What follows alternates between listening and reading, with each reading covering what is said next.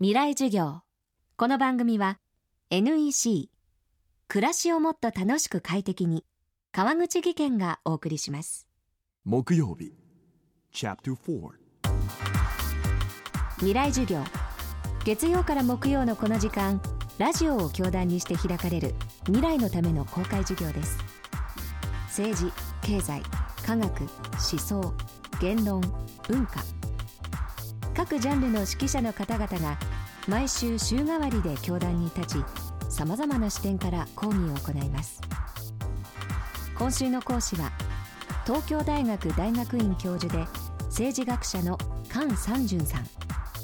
東日本大震災を経て先日新しい著書「続悩む力」を出版。この中で菅さんは日本再生のヒントや新たな時代の幸福論について語っています。未来授業4時間目。テーマはポスト成長時代の幸せの形。この今20代の人たちは成長の経験がないと思うんです。ましてやバブルっていうのは身体感覚でもまるっきりわからないと思う。でそれは当然のことで彼らがそういう低成長収縮する時代しか知らない。でそれをねバブルの残像で生きてる人たちが不幸だというのがそれ自体が不幸なこと。私はあのポスト成長の時代にはそれにふさわしい生き方がある。で比較的私は日本の若者の中にはそういうものを模索しているクリエイティブな人々がいる。ですから被災地での復興にもそういう感性が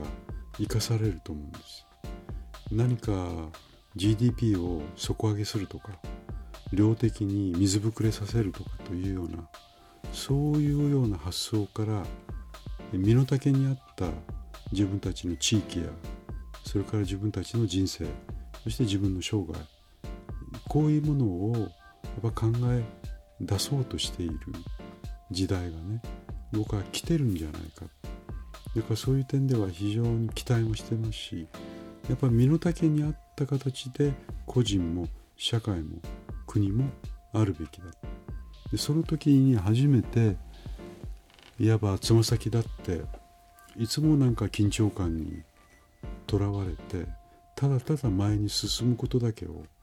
教えられてきたような時代とは違うもう少し人生を横を見たり後ろを振り向いたりよそ見をしたりそうしていっても人が生きていけるというそういう社会にやっぱりなぜこれだけ自殺者が出てくるのかなぜこれだけいじめが後を絶たないのかやっぱそれはね依然としてある時代の残像の中で人をある鋳型にはめて社会を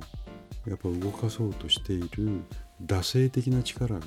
強いということをやっぱ我々に示しているわけですよね。ですから惰性から解放された若者たちが結構いると思いますから彼らに身の丈に合った自分の人生身の丈に合ったやっぱ社会地域それがやっぱり私は日本がアジアの中でこれまでの成長とは違う形でのトップランナーになるんではないかとそれはやっぱり中国とも違う。おそらく韓国とも違うでしょう。日本はそれだけのことをやれる国だと私個人は思っています。地球の息遣いを宇宙から見守っている人工衛星があります。